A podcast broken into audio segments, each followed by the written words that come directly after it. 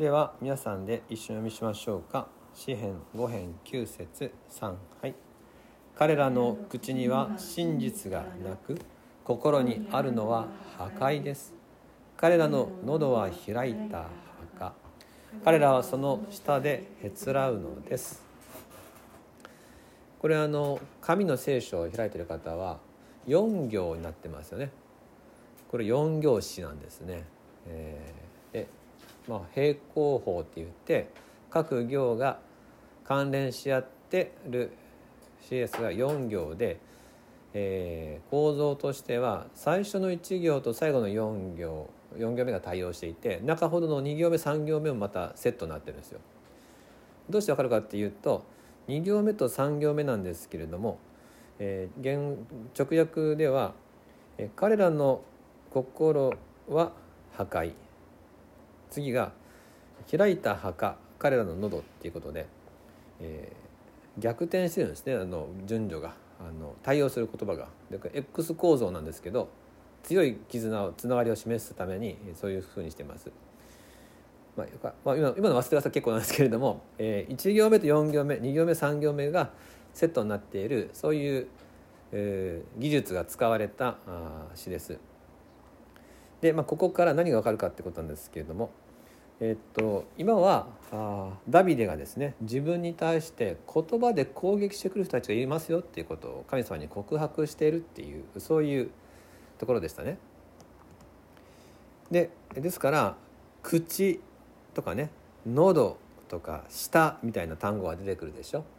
えー、そうやって言葉に関する体の部位期間のことが連続する中で「心」っていう言葉が出てくるんですね2行目に。でこの「心」と対応しているのが喉なんですね2行目と3行目セットなので心と喉が対応してます。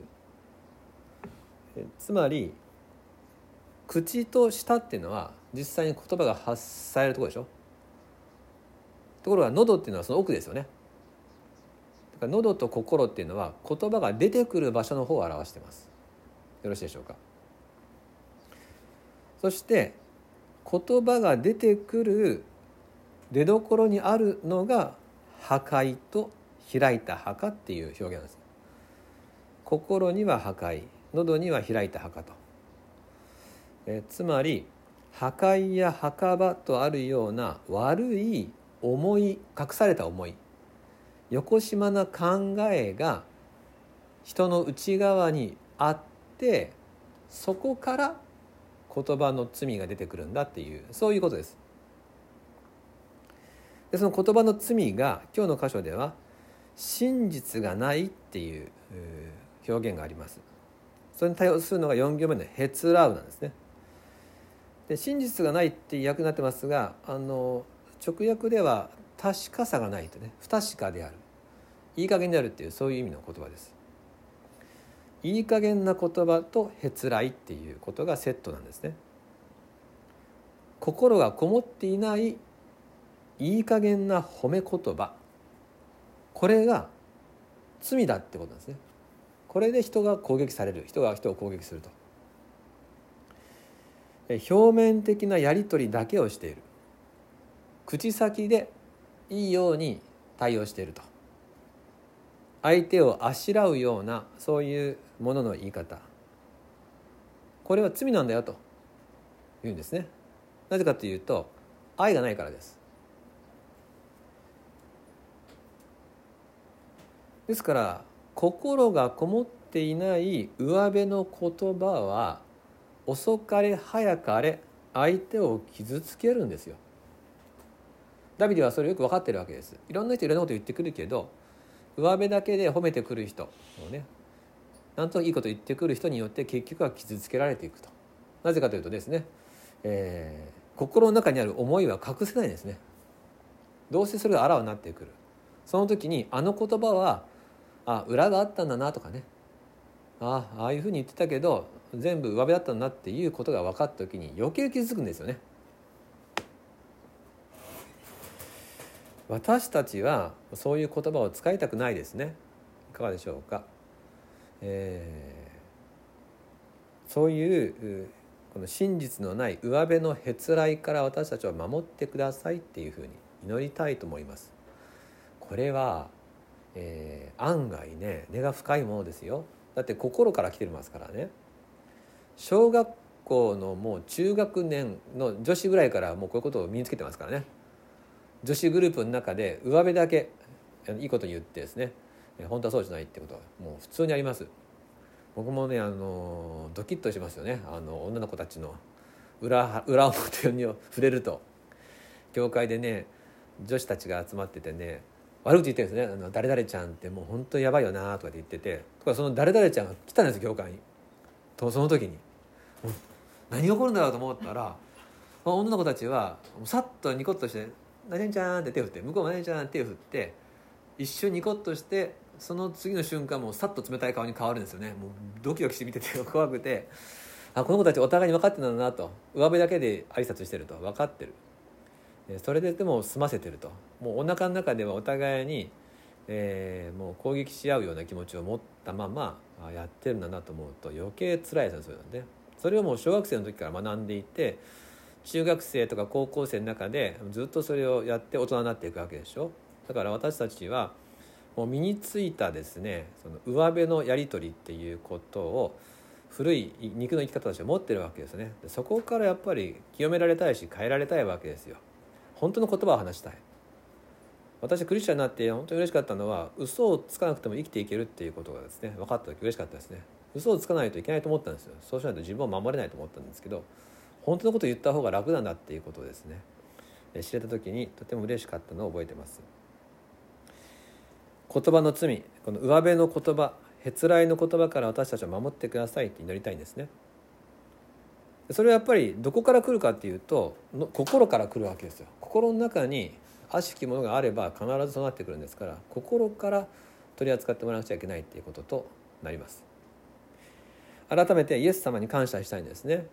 イエス様っていう方は私たちに真実な言葉を話してくださいました。なぜかというと心に真実があるからです。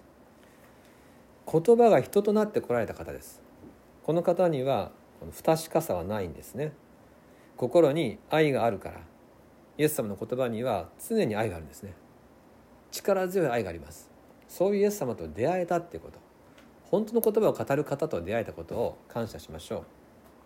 そしてこの方が私たちを愛を持っていつもそばに招いてくださっていることを喜びたいんですね。イエス様のような生き方になるように私たちを呼んでくれている。真実に呼んでくださってるんですね。裏表があるわけじゃないんですよ。でこの方がじゃあどんな言葉で呼んでくださったかっていうことを、まあ、最後に確認したいんですね。ヨハネの福音書7章37節から39節。ヨハネの福音書7章37節から39節。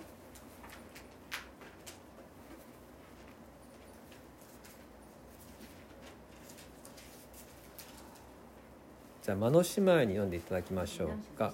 ヨハネの福音書7章37節から39節。じゃあ間野さんよろしいですか？ヨハネの7章37から39お願いします。さて祭りの終わりの大いなる日にイエスは立ち上がり大きな声で言われた。誰でも乾いているのいるなら私のもとに来て飲みなさい。私を信じる者は聖書が言っている通りその人の心の奥底から生ける水の川が流れ出るようになります。39まではい、イエスはご自分を信じる者が受けることになる御霊についてこう言われたのである。イエスはまだ栄光を受けておられなかったので、御霊はまだ下っていなかったのである。はい、ありがとうございます。イエス様がね、招いてくださってるわけですね。誰でもって。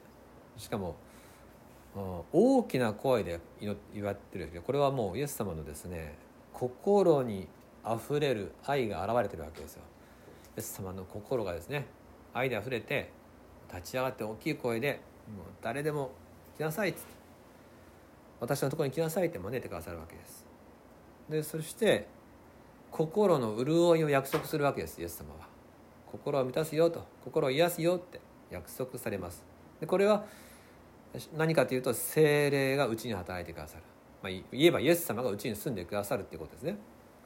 生ける水の川の流れる心にしてくださるんです。あなたの心の中に良いものがあふれるようにしたいんだと。誰でも受け子できるから来なさいって。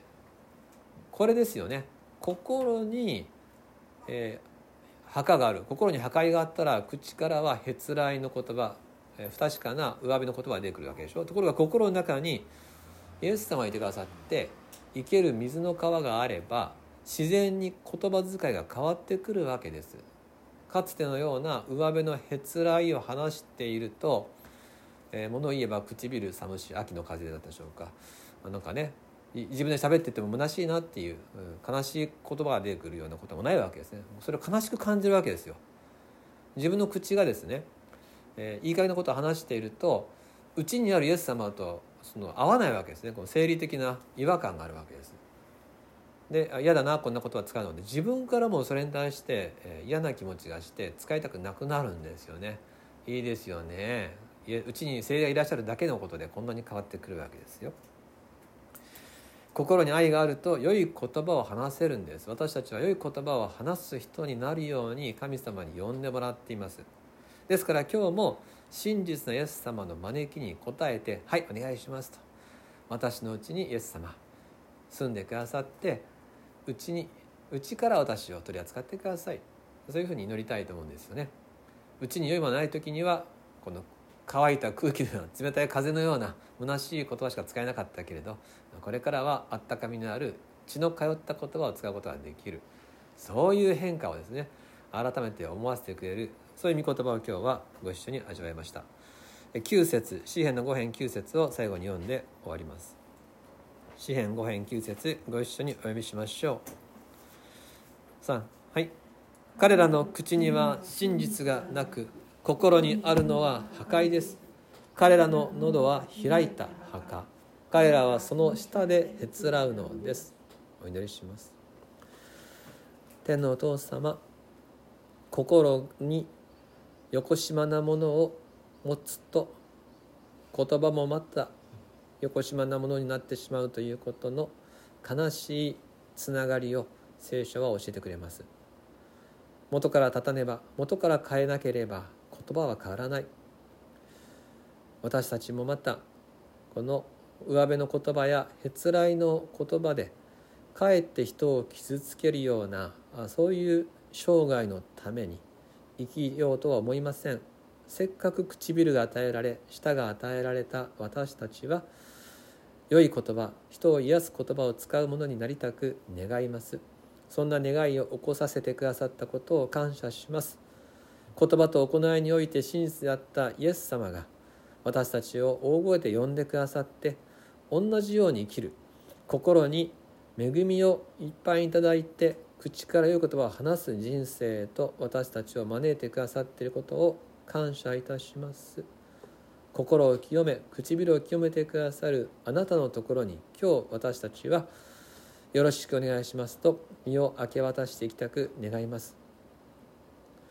心を見られるととても恥ずかしいようなそういう私たちの内なる現実も全てご存知の上で十字架で罪を始末してくださったイエス様が光の使者として私たちの救い主としてうちに住んでくださることありがたく感謝いたします。どうぞ週の後半もまたよろしくお願いいたします。